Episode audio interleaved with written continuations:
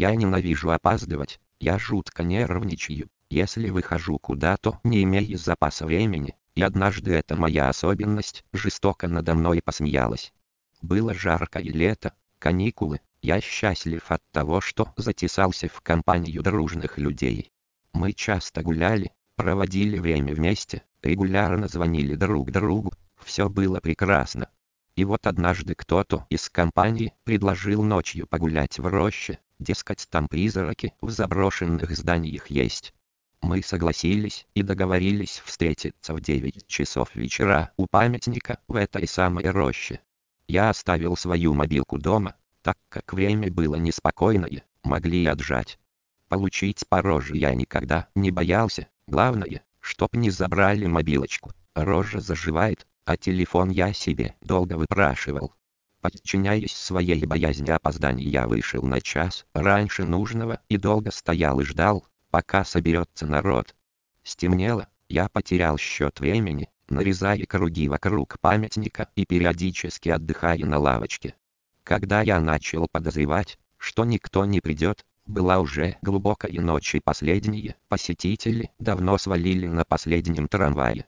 Я решил поискать своих друзей по всей роще, так как подумал, что просто перепутал место встречи.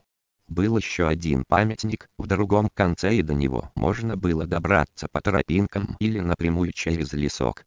Вариант с тропинками я отмел и поперся напрямик, громко хрустя ветками и обдираясь об кусты. Я и подумать не мог, что заблужусь, ведь я очень часто гулял в этой роще и знал в какой ее части какие деревья растут, например, пятнистые старые платаны были ближе к середине рощи, Молодые низкие ели были у края, обилие желудей под ногами намекало на обширную часть вдали от главного входа в рощу и так далее. Поэтому, когда я через 10 минут борьбы с ветками не обнаружил второго памятника, я попытался разглядеть, что за деревья меня окружают, может я не в ту сторону шел. Деревья выглядели очень старыми и трухлявыми, покрытые сыростью и были мягкими на ощупь, я таких в нашей роще не встречал.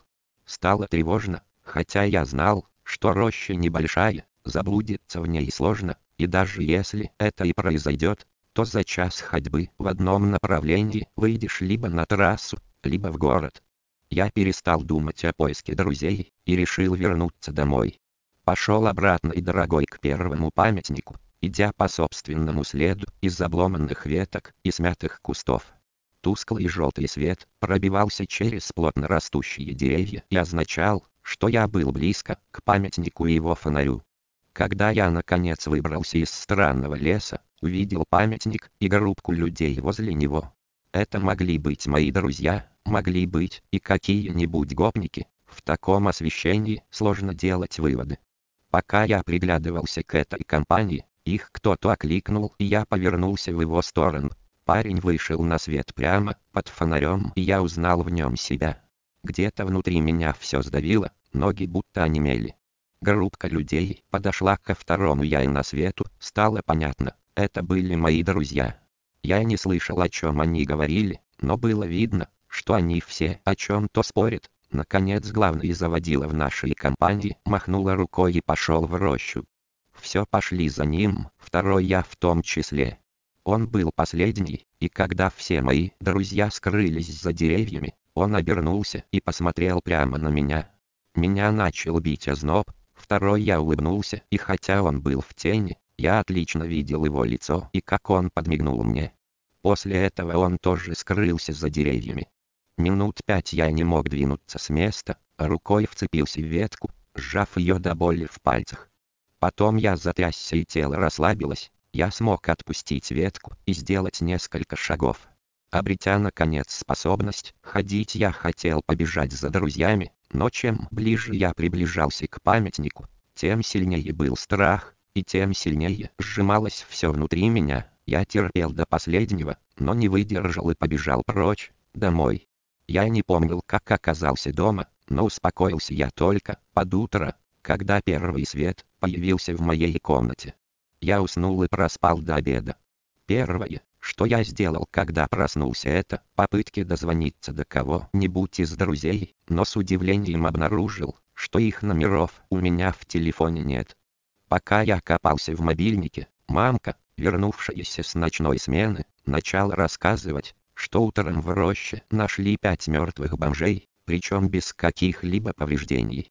Предположительно отравились дешевой паленой водкой. Я не хотел больше слушать ее, целый день я сидел дома. Иногда я спрашивал у мамы, знает ли она Стаса, Колю, Ваню, Олега или Витю. На каждое имя она отвечала нет, хотя это были имена моих друзей, с которыми я ее знакомил, и которых она должна была отлично знать, ибо даже с родителями их часто встречалась, так, как мы вечно допоздна гуляли. Вечером я напряженно смотрел телевизор, ожидая выпуск местных новостей. Короткий репортаж о смерти бомжей в роще подтвердил мои подозрения. У одного из мельком показанных тел я разглядел татуировку на тыльной стороне ладони. Стас сам себе ее набил.